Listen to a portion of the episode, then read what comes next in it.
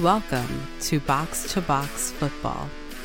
Well, welcome, welcome, welcome to Box to Box Football. The international break is over, and we are coming back to you on a Monday night here uh, after the conclusion of week of match day five in the Premier League. Kyle, I'm joined by JJ and Mike tonight. Uh, you just finished up watching uh, a one-one draw between Burnley and Nottingham Forest to conclude the uh, the the slate of games. So we've got a lot to talk about in match week five, and then we'll also get to the Champions League. But the theme of today's show: clubs in crisis. For uh, maybe a little bit of still week five early season reaction. Uh, but we have to start at Old Trafford, where Manchester United beaten three to one by Brighton. Uh, United booed off the pitch at the end of the game. Uh, there's been a lot going on at that at the club. Um, you look at it that they had the, the Mason Greenwood situation, and and they were gonna, you know, he was gone, and they were gonna bring him back, and then they eventually did ship him off to Spain. Um, then you have the Antony thing where he's no, not with, with the team this week because of some off the field stuff. Uh, Harry Maguire is just taking up space on the bench uh, because they didn't sell him when they had a chance to. Jadon Sancho is so far in the doghouse, he may never see the light of day again. Uh, just not good at United. They're two off to a two and three start. Um, 3 1 to Brighton. JJ uh, Duke, your thoughts? Well, I think you just only covered the news of the last 48 hours. I think we could probably go and talk a lot more about that, or we'd probably be here for about a week or so. Um, Sean Miller, who could not make tonight's episode, but has this two word statement uh, and two words only quote, they're terrible. I think that's all that you need to know about his opinion. And like, let's be frank for a second here. Brighton were the favorites coming into this match and they rightfully so won the match. Um, I mean, we could have ourselves a Brighton love fest, and frankly, I'd be perfectly up for that. But um, for Manchester United, I mean, where do we start? You also forgot to mention the quietly that the Glazer family has removed any interest of selling the club or at least selling part of the club or anything like that. But then again, they never really actually announced that they're going to sell the club or any part of the club because they're just looking to see if anybody wanted to put out the six billion dollars. There's for... always been this tension that yeah. this whole thing is this tension between the supporters and, and the ownership on top of everything else that's happening. Yeah. Um, but to actually go back and talk about what the current status of things are like right now, it's kind of funny because it seems like for Manchester United, this is almost an annual occurrence. And even during the days of Sir Alex Ferguson, you know, for those that are unfamiliar, just don't really remember so much, Wayne Rooney probably at least once a season would have some sort of an issue going on, whether it was playing time or he fell out of love in the game or contract or someone tried to get into his house once because that actually was a thing that happened sadly on the regular. Um, yeah, Wagatha Christie. This, Remember Wagatha this, Christie with the wags? Yeah.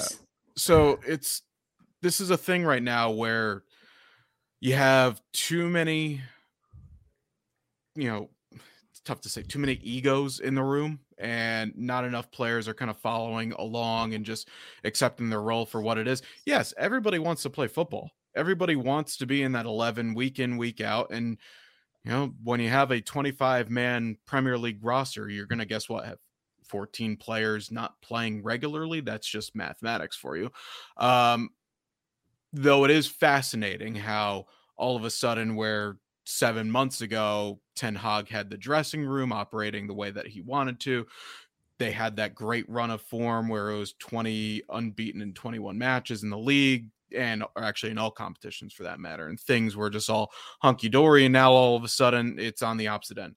You learn a lot more about a club in how they react to things that are not going their way. And clearly, this locker room under the captaincy of Bruno Fernandes, who we should mention the captain, because the captain often takes the role of how things are going. It seems that things have spiraled a little bit, actually, more than a little bit, to be fair. Um, and you know league form hasn't been great of five matches one two lost three it's the second worst start in the premier league era for the club and they were lucky to win those two matches. Uh, the one 0 to Wolves on the opening day of the season, where they should have lost, and the three two to Nottingham Forest, and they had to come back from two down inside the first five minutes. Are there real reasons for panic to be had for everybody just yet? No, because it is still week five of the season. There is enough time to turn it around to get a top four. I've already written the season off that City will win the title. I think we all kind of agreed on that when we did our Premier League preview.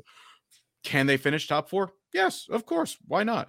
Because at the end of the day, in sport, it's all about momentum. If you get in a little run of form, if all of a sudden Højlund starts bagging goals or Rashford finds a form that he had during that great run last year, yeah, everything could be fine. And again, I think also the timing of this, strangely enough, works out well for them because they have the Champions League coming up. So it always helps to have different competitions to kind of take your mind off some things until you have failures in that competition. Then all of a sudden it's really problematic. So if you check back with me, it's the we're recording on September September 18th.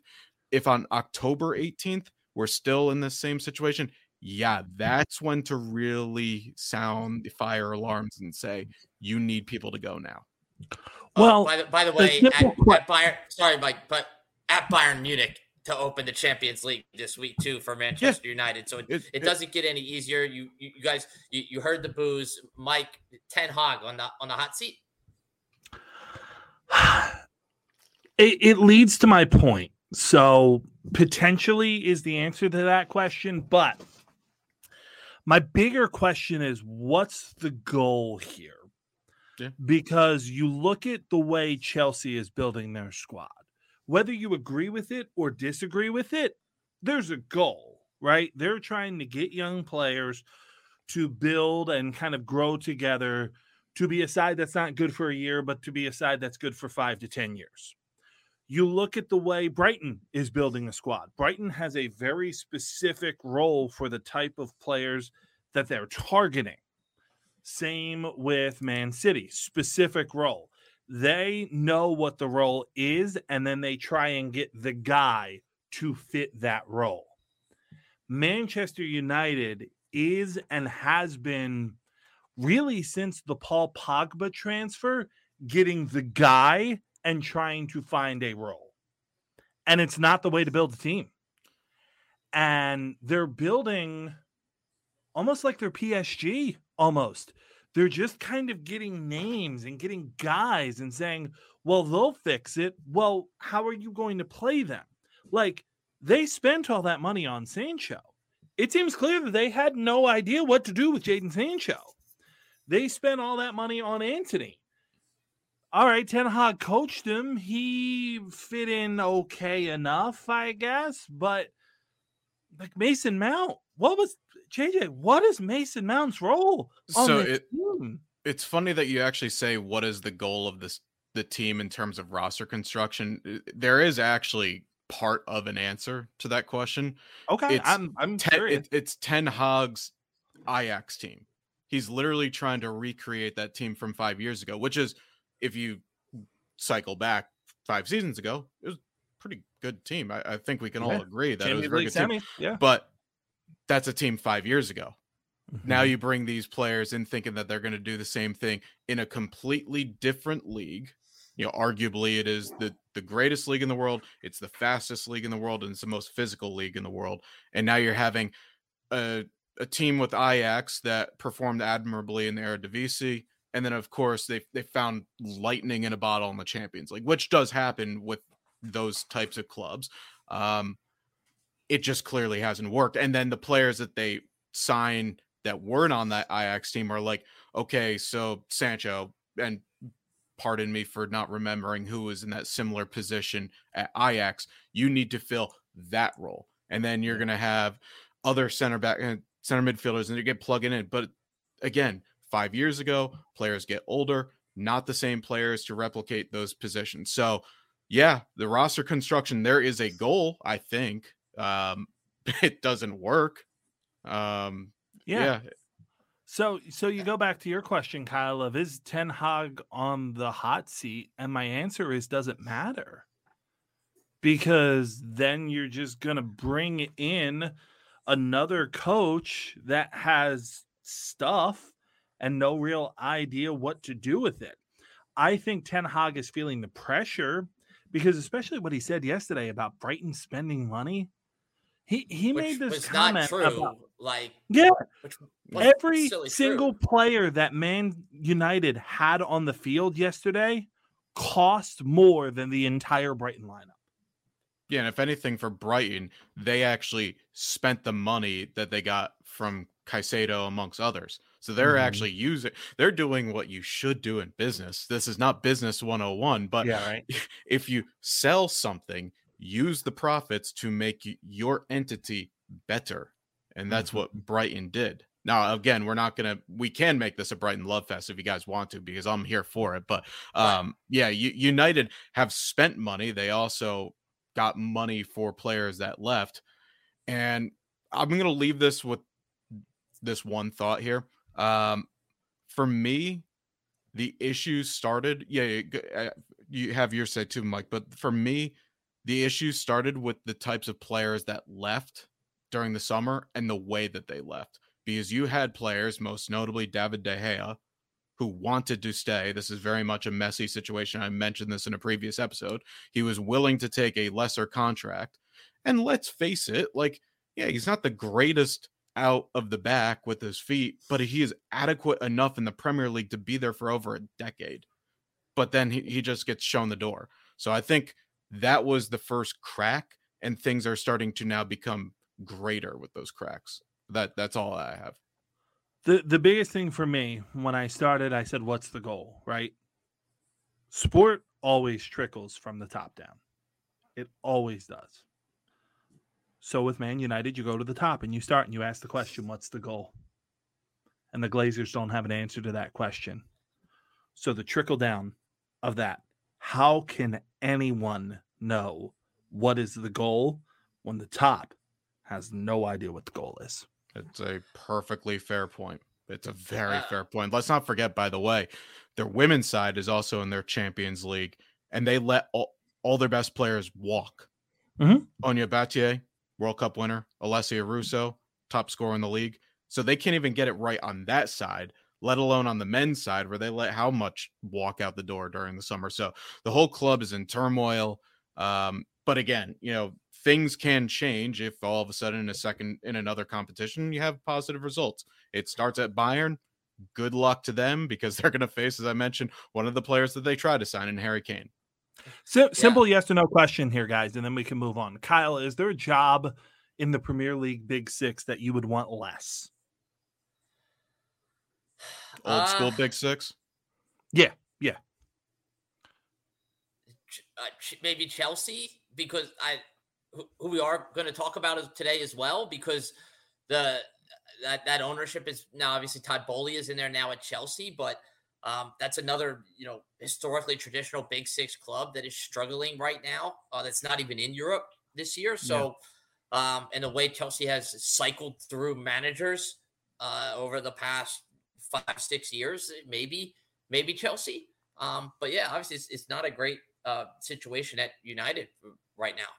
Yeah, it, it it's Chelsea and then just slightly below United.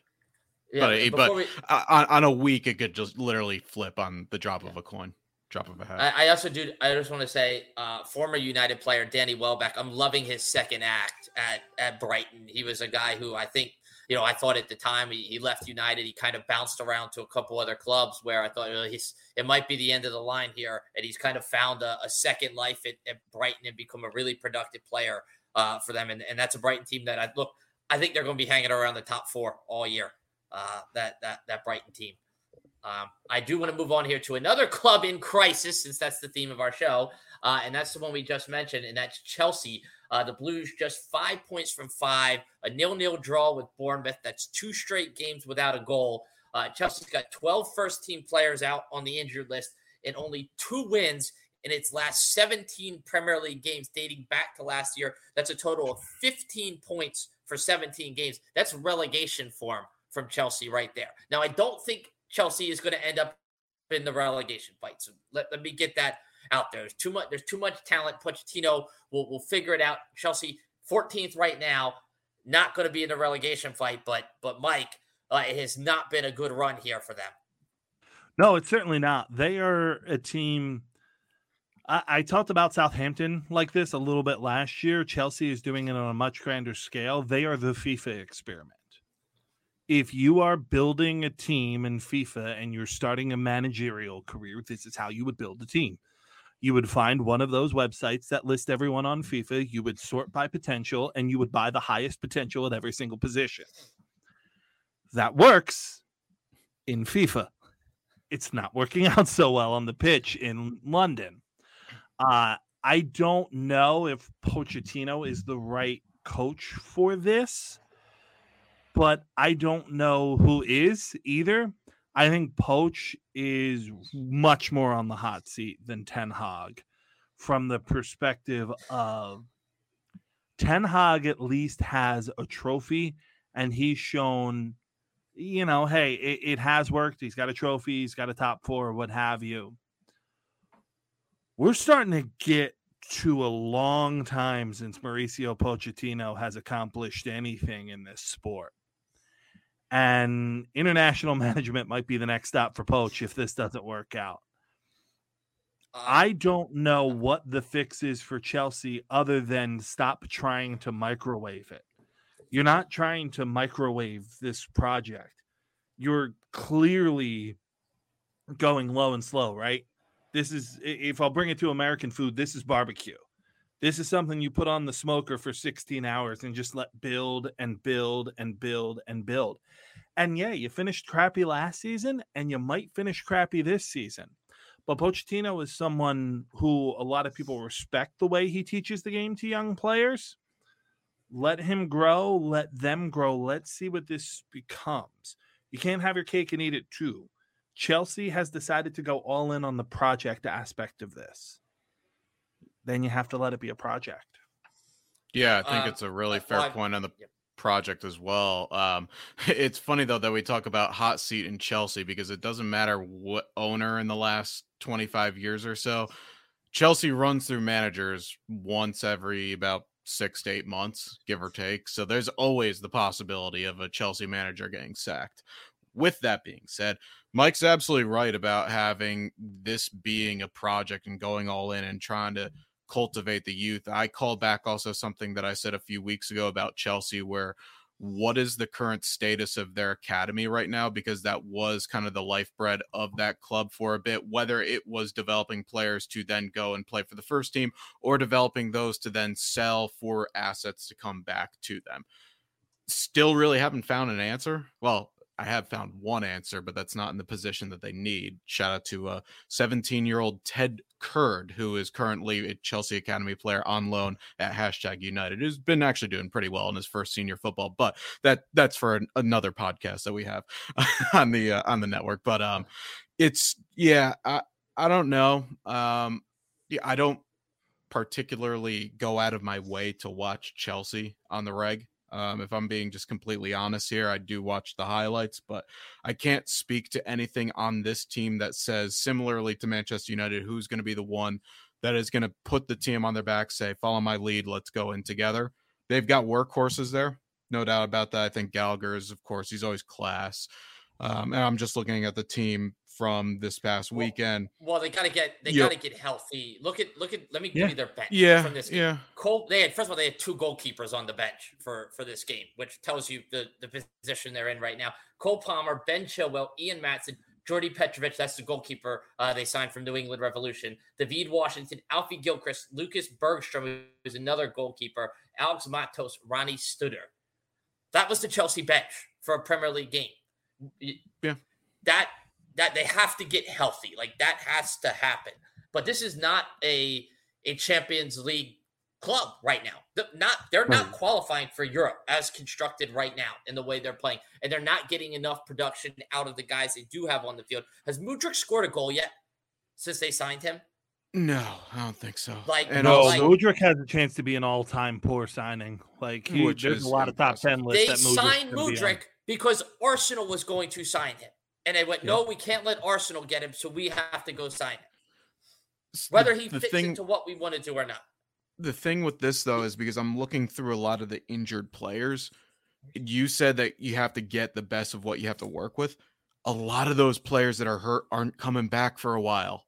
Yeah. Like you might be looking into another transfer window before some of those guys even start getting back to the training pitch, let alone seeing first team minutes. So I, I think right now for Poch, it's about figuring it out with the guys that you have. I, I, I truly think it is. Um, I mean, I, I look at what they have coming up next. Villa at home on the weekend, Brighton in a League Cup match, which I think for him, he might need to prioritize that competition in, the short term because that's where he can actually use some of those squad players to get first team minutes and almost Yep. just try to trial and error for some. Fulham away, Burnley away, Chelsea home, Brentford home. So that's the next six matches, one in the cup, five in the league. In theory, there are points to be gotten from those games. Um, with all the greatest respect to the competition that they're playing. But yeah, if we get to again that October 16th mark, that's an international break, and we're or 18th mark, and we're talking about kind of the same things over and over again here. I don't know. I don't know if Poch even gets to that point before he gets sacked. Because again, they I'm just a- going by the the trend of Chelsea managers, not so much of the project. I believe in working with the project just because it's Chelsea. but they have not proven they can get points off those teams. They haven't, they haven't done it since the second half of last season, and they haven't done it this season. Like they must feel like I, I like to say, like in basketball, when you're not shooting well, it feels like there's a lid on the basket. It's got to feel like that on the goal right now for Chelsea. Right? They they're they've got chances in that game against Bournemouth. The Bournemouth goalkeeper made a couple good saves. Chelsea missed a couple uh, chances that you you would have liked to take. And and I think when that that snowballs right now, they just need something to go their way to kind of switch that momentum. And, and right now, it's it's not happening. It's always easy to talk about sacking so there is uh, another crisis club. Go ahead, Mike. Sorry. It's always easy to talk about sacking a manager. Well, you can always find out there? somebody. You can always find somebody. I mean, yes, you can to- to always find somebody. You're right. You can always find somebody. Yes, Neil Warnock's available. His DMs are open. Well, but like Some, you know, somebody uh, out there Tite out there, can. maybe, maybe Hansi Flick, but like it's not a great crop of available managers out there right now. That uh, if you're a big some- club, you're saying, "Oh, we better get rid of Poach. We have to get a head start on Nagelsmann." uh, somebody somebody will always say the Chelsea job's available. I want it. I think I can turn them around. Because if I can turn that around, I'm a you know I'm a hero until they fire me the next year when we go on a poor run of form. So uh, there's there's one other uh, crisis club I want to focus on, and that is Everton in all sorts of trouble here. Uh, loses at, at home at Goodison to, to Arsenal by a goal to. Leandro Trossard off the bench in the 69th minute. Arsenal one, uh, excuse me, Everton one point from five games. It was a big win for Arsenal as well to keep pace with Manchester City, but this is an Everton team that looks really bad. I uh, and I don't know what the answer is, guys. Um, eh, but I, other than the bottom of the league being really bad and that keeping, and this can maybe become an overall discussion more on on that that bottom half of the table, but the the bottom half being so bad will I think keep Everton afloat and at least uh, in it. But uh, that I don't know. I, I just this is not a good team. It's not at all. And Kyle, you and I talked about the disaster scenario here, which is Dycheball not working. And Dycheball's not working. It's not. And they don't they don't even really have the money to to get rid of somebody else. And the thing that I'm really worried about here is this 777 partners takeover because you look at the biggest teams that they have taken over. They're clearly building one of those football empires. So let's keep it to the big leagues. All right, yeah, they own Standard Liège. Great. They own in Italy, Genoa. The year that takeover happened, they were relegated. They own Hertha Berlin. The year that takeover happened, they were relegated. They are starting to invest in Sevilla. They only own 15% of that. That's fine enough, what have you. This is not promising. They're already talking about taking a loan out from 7 7 partners to maybe finish the stadium and maybe be able to get a couple of players. I mean, this is this is bleak, but I started following the Premier League in 2014. I guess I really started understanding the Premier League in probably 2016, 2017. That's when I got my feet under me and I understood what was going on.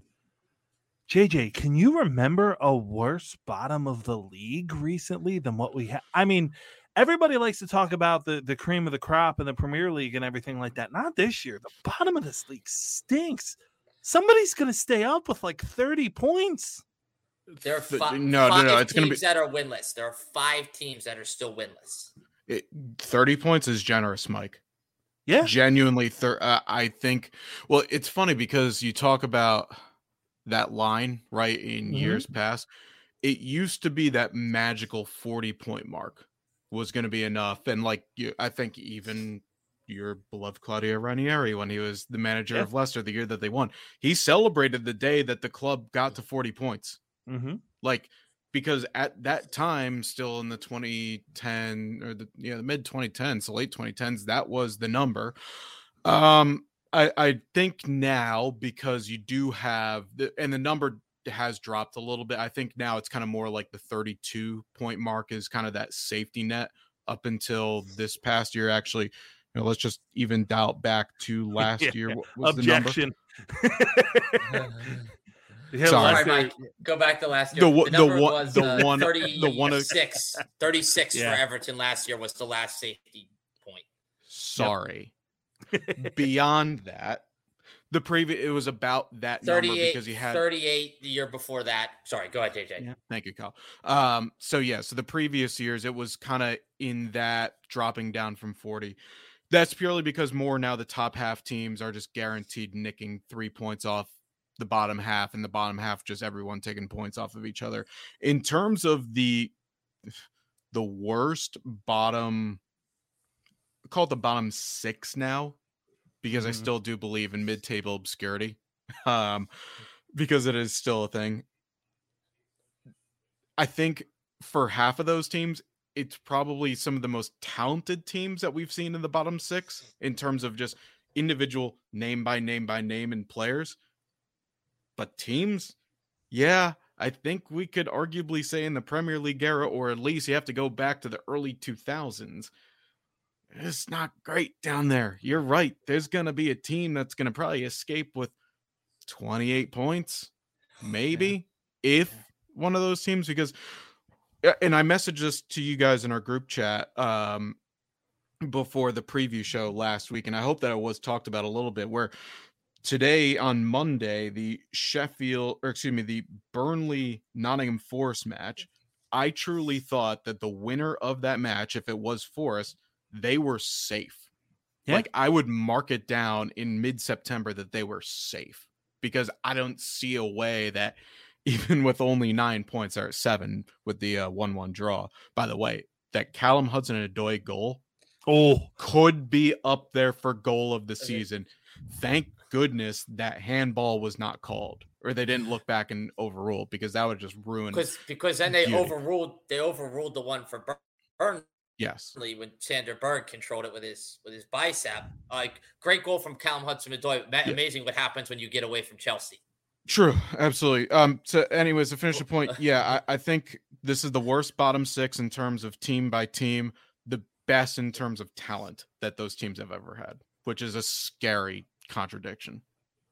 Kyle, I, I've kind of said going throughout this year that I don't think that there are three Premier Le- or that there are three relegation spots. I think there are one. I don't know how true that is anymore. Not because Sheffield or Luton are better than I thought. I just think that you know Everton's terrible. Wolves are terrible. Burnley I still believe Burnley will get their sea legs under them, but it mm. has been a rough go coming up. And then you look at the team that's next there, and it's Chelsea, and you're like, what? It's So not going to it's- I- happen. I it's don't- it's not going gonna to happen. It, it's not going to happen. you're right. Because the other teams around there are so bad. But let's just, for argument's sake, say that a Leicester stays up last year instead of Everton. And you have a team that's a, a genuine mid table team. Could Chelsea have realistically been in relegation battle this year? Like, that's crazy, right? That's crazy to think about. And I, no, no, because I, I just think they'll they'll get enough Really not, points. But you say no, no, no, and then you look up at Christmas and you're sitting five points above the drop, and you're like, Yeah. yo, we, like we better get busy here. That happened to Leicester last year. I mean, not I don't Mhm. want to like, And they didn't like, get busy. but like it was like right, it's like yo guys, we better get busy here, or we could be in trouble. And it just never happened. And then all of a sudden, Mhm. you're scrambling the last you know month of the season, and you just can't get out of it. Um, but I mean, look, there have been some big clubs in the past too that have gone down, or there have been big clubs that have done enough in the market. I think i i if you're talking about the baptism by fire of learning Premier League football, that West Ham team that signed Mascherano and Tevez yeah. Slightly controversially, but did enough to stay up. Then a couple of years later, they go down. Mhm. Aston Villa, not all that long ago, went down, but they had a, a project. They figured it out. They bounced right back up, and boom, they're in Europe this season, and they're in contention for higher leagues. So it's happened before where big teams go down. In terms of the profile, it would be oh, and Newcastle as well too. But that was Yeah. weird times.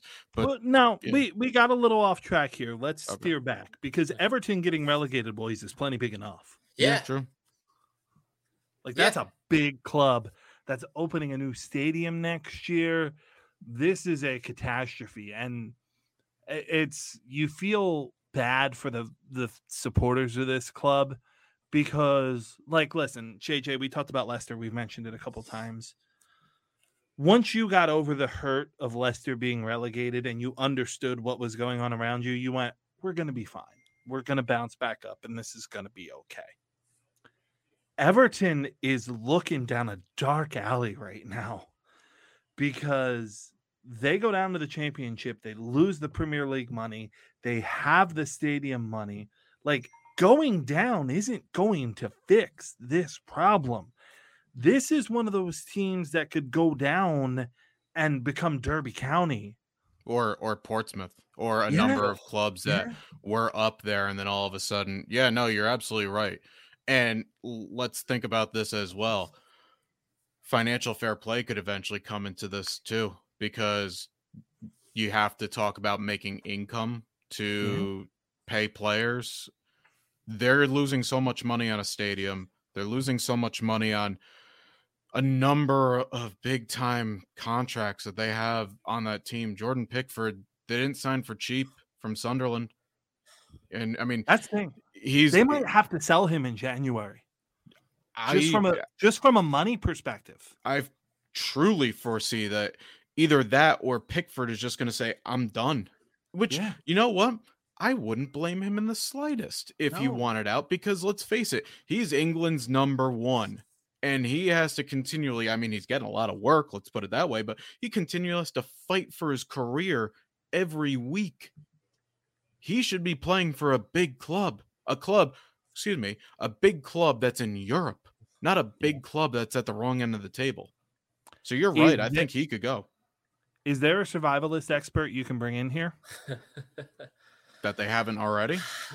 No, Um, I what, think tr- Big- I Big think Sam Big- again. Big Sam's line is always open. no. Yeah. I mean, you, you actually, he's had what two Harry Redknapp interim, was called five times. sure, two interim stake uh, stints or whatever. Big Dunc. I mean, like it's not like he's figured out a way to just manufacture something short. I, I'm being dead serious here. Yeah, I know. Like, That's what I was But it's thinking not too. good? Like, you, you could fire, like you could fire Sean Dyche, but what? Who are you going to bring in that's going to better the position you're in? Right. You, Right, you just have to right. try and scrape as many points as possible, and hope it's enough to stay up with with the cat with sort of the the only the the escape patch being that the bottom of the league is really bad, and that's going to keep you in it throughout the season. and I feel like we So- just did a big circle. And Yep. eventually got there where there are no managers out there for any club in crisis that are going to make the club better than where they are now. So That's God bless. God bless. Uh, let's just run down the rest of the scores from this weekend. If anything jumped out at you, go ahead and, and hop in. Liverpool three to one over Wolves. Fulham one 0 over uh, Luton Town. Tottenham Ange Ball rolls on. Spurs in second place two one. They come from behind with two stoppage time goals to beat Sheffield United. Um, we'll get that. Yeah, Mike, we'll, we'll get your point on that in a second. Let me just run through it. Man City three, West Ham one. West Ham actually took the lead through James Ward Prowse in that game. But again, this is why City's so hard to beat. Three unanswered goals to win. Aston Villa three, Crystal Palace one. Villa coming from behind to win that game. Uh, a great goal. You talked about the uh, the the goal from Callum Hudson Odoi today. A great goal for Villa from Jhon Duran. Do you know where they got him from? Anybody? Chicago Fire. Chicago Fire. Yeah. Uh, Newcastle one, Brentford nil, um, and then uh, obviously today Burnley one, Nottingham Forest one. Go ahead, Mike. A good pundit always admits when they're wrong. I owe Big Ange an apology because I trashed that hiring and I trashed that style of play, and they're probably going to go to the Champions League. That's a really shockingly well built team. You talk about everyone having a role, everyone fitting in the role, everyone performing properly. I was wildly wrong about Tottenham. They are really fun to watch. And uh, you guys both know Bill Simmons, right? We usually don't talk about it very often in the European football realm, but I think the Ewing committee is officially meeting to talk about Harry Kane. Because they are kind of maybe better without him. Well, I mean, I did kind of say that a couple of weeks ago, but you you were on red card suspension, so I'll allow it. Um, Yeah. Well, look, they've got look, they've got the North London Derby this this weekend, so that's going to tell us a little Yeah. bit more about about Spurs. Uh, my one uh, chapeau, if anything, I actually felt West Ham are really unlucky against City. I Yeah, thought they played really well. I know it's difficult, right? Because the way that West Ham are stylistically built in the league is that they need to absorb and hit on the counter. But man, if it wasn't for some last ditch defending and some decent goalkeeping and also some lackluster finishing at times, they probably should have had at least two or three on the night. I thought the Ward Prowse goals was really well taken. Um, I mean, you know, Pep is Pep. He's going to find a way. I have no issues right now with West Ham and the way that they're performing. I actually think they could be a threat in their cup competitions. Um, their Europa League draw is pretty favorable. Um, In the League Cup, they've got Lincoln next. That Mhm. should take care of itself. I'm actually fascinated in their next league match against Liverpool. I know we're going to have a preview for it, but that could be the litmus test for them. Away at. Anfield, could they get points from that game? The way that they're performing right now, I'd say it's a realistic possibility. Yeah, and I um I'm going to take uh, Aston Villa here, who is uh, a team that you know a lot of us like. I liked Aston Villa. I picked them fifth uh, in in our pre-show.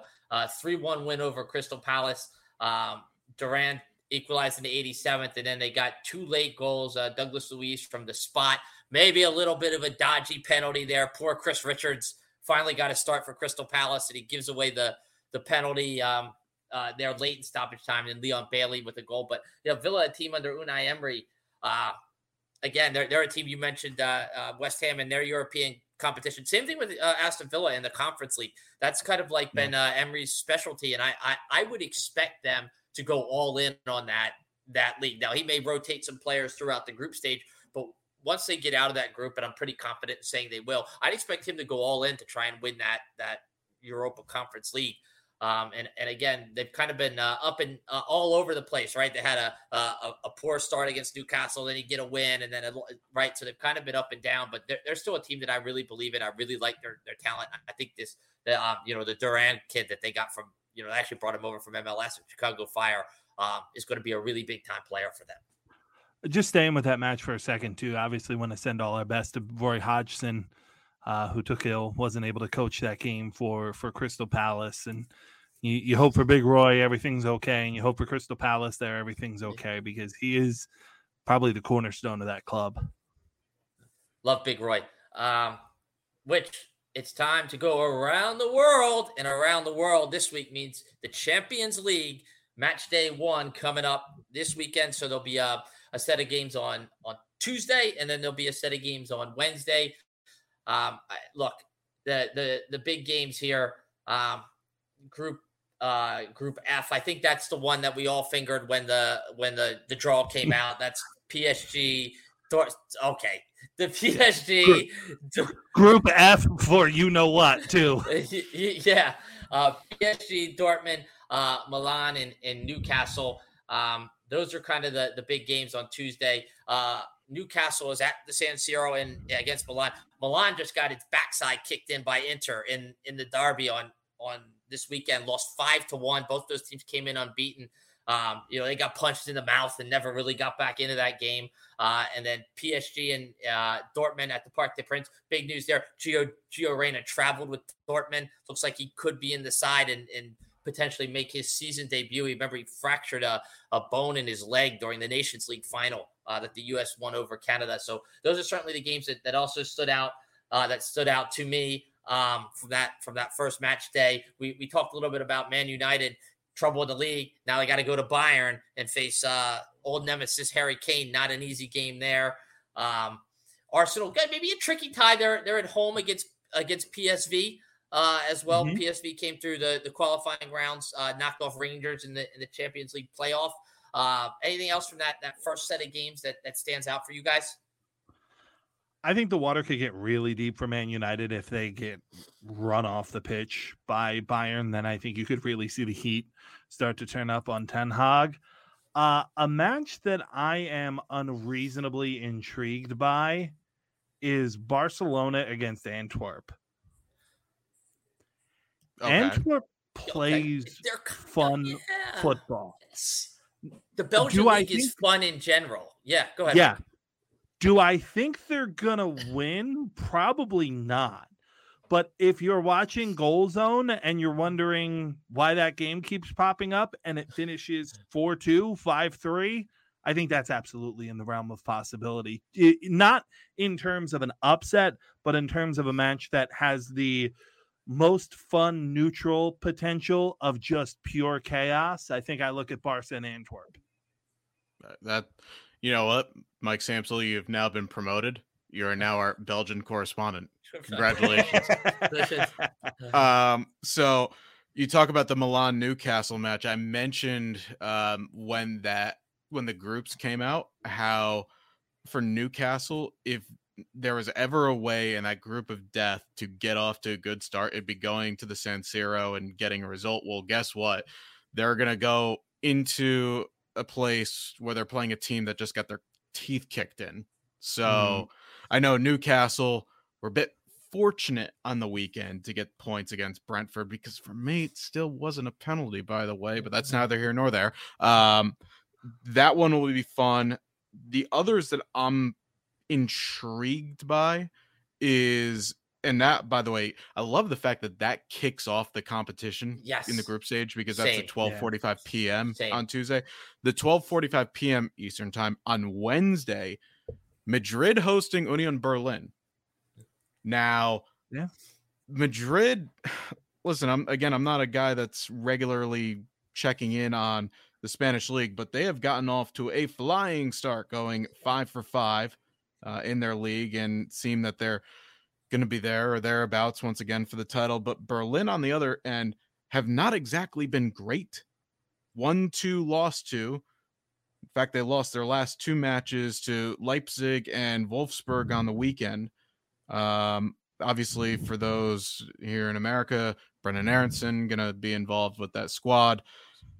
But if there's ever a chance to kind of retake the the public imagination of being that underdog team, this would be the day to go to the Bernabeu and shock the world. We've seen it happen before with Real Madrid, with the little teams. There's Sheriff Tiraspol, I believe, a couple of seasons ago, did that. It could happen again. Oh, but he rolls his eyes at me for Antwerp. Antwerp's at least got Toby Alderweireld. Well, I love that you got the pronunciation right, by the way. Thank you. Uh, what I love about the first day of the Champions League, though, is just you, you turn it on and all these games on, and but and everybody's got zero points, right? It's like like the first day of the season, and you just go, okay, is somebody going to pull an upset here that gets them on the the right track to to kind of where they can kind of press on and maybe be in the mix to surprise somebody and, and get out of one of these groups. Just just the the the the opening day just is what always fires me up. The, the Champions League, I can't wait to turn it on at uh, at, at twelve forty five and and get this uh and get this Champions League season started. Um, anything else you guys uh, uh, around the world you want to talk about uh, from from football? And Mike, if you got a, a championship correspondent that you want to uh, hop on here, Leicester uh, second place in the in the championship look like they're in, in pretty decent shape after the start. Yeah, they're they're definitely in decent shape. I would say the surprise of the season has obviously been top of the table Preston North End.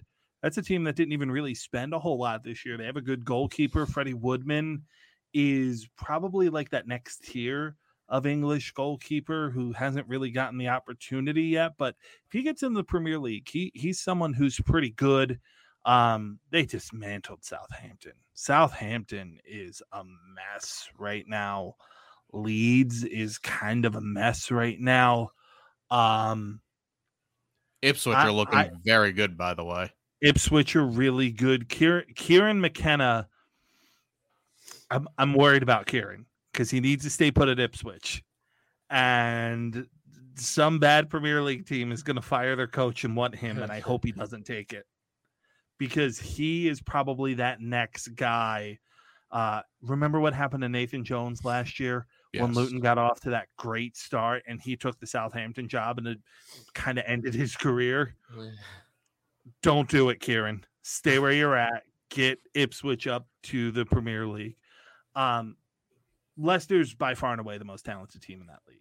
It's just, and they should be. They have uh, fifty million dollars more spent than every other team in the league as well. Um, it, it's refreshing to see. I was scared as a Leicester fan, but no, they're they're gonna finish top two in that league. They're probably gonna end up winning it because these teams are gonna falter where Leicester has what I would call championship level depth. You know, they they've they've got fine players. Um, but the championship is competitive. Um, Neil Warnock, RIP. Well, not actually RIP, but career RIP uh, just announced that he was leaving Huddersfield. And uh, Michael Carrick at Middlesbrough is in some deep water because right now Middlesbrough is bottom of the table. They don't have a single result in six matches, and that's a team that was expected to contend for promotion. So that Middlesbrough job is probably going to be open soon. But as we all know in the championship, you're one win away from promotion one away. and one loss away from relegation. Um, yeah. Hey, that league for me, it's always the most entertaining as a neutral. Um, Preston will, there's always a team that takes the role, the rabbit. And I mm-hmm. applaud Preston. Actually, funny enough, it was QPR last season. And look where they finished up almost relegated. So, it's um and Reading were also kind of in that mix too. Let's not forget them. They were well. Reading did not, get sent down. Reading. Oh yeah, sorry. One. Excuse me. They yeah they did get sent. Well, they got a point. Always, they got a point deduction. That's what. Yes. Yeah. yeah. That was sent down, and they got another one this year. That's yeah. Yeah, but anyways, there's always that team that takes the role the the rabbit. Uh Sunderland have been turning it around lately. Jobe Bellingham's looking class. Um, they're still without the Loch Ness Drogba and Ross Stewart, which just for the nickname itself. That that's one of the best ones out there. Um, yeah, always always good to chat a little championship. I will never forgive Sunderland for the Jozy Altidore, uh, ruining Jozy Altidore's career uh, when he went to Sunderland. Jozy Altidore did plenty to ruin Jozy Altidore's. No, he did. He did. He, he did. He did. He actually he got bad advice. That that was a uh, a move to a club whose manager was going to get sacked by Thanksgiving. Uh, remember, it was Paolo Di Canio was in charge of Sunderland at the time, and it was so obvious he was going to get sacked by Thanksgiving. Uh, and somebody gave Jozy bad advice after he was banging in goals in the Eredivisie uh, to to go to Sunderland. Um, uh, uh, anything else, guys? Before we uh, we wrap it up, I don't know if there's uh, anything else you want to jump around to. No, like we said, we just send our, our good well wishes out to Big Roy. He's the best and uh, ho- hope everything's okay with him. He's back on the touchline soon, and uh, it, it's going to be really fun to watch match day one of the Champions League because it Oh. probably the biggest overreaction day in European football. And of course, we get our best friends to listen to with Kate, Jamie, Yeah. Micah, and Thierry. And What a I'm just looking that is. forward to Kate Abdo's first roast of Micah Richards in the introductions to on, on Tuesday. because those are the best. Ugh. Cool. Well, that's gonna wrap it up for us here on Box to Box Football. Make sure you uh, you check us out on on Twixter, on Instagram, on Spotify, on wherever you get your podcast. You know how it works. Uh, we're we're Box to Box Football. Um, and, and thanks for joining us. And, and we'll be back to look at the, the next round of games in the uh, in the Premier League and react to that opening match week in the Champions League.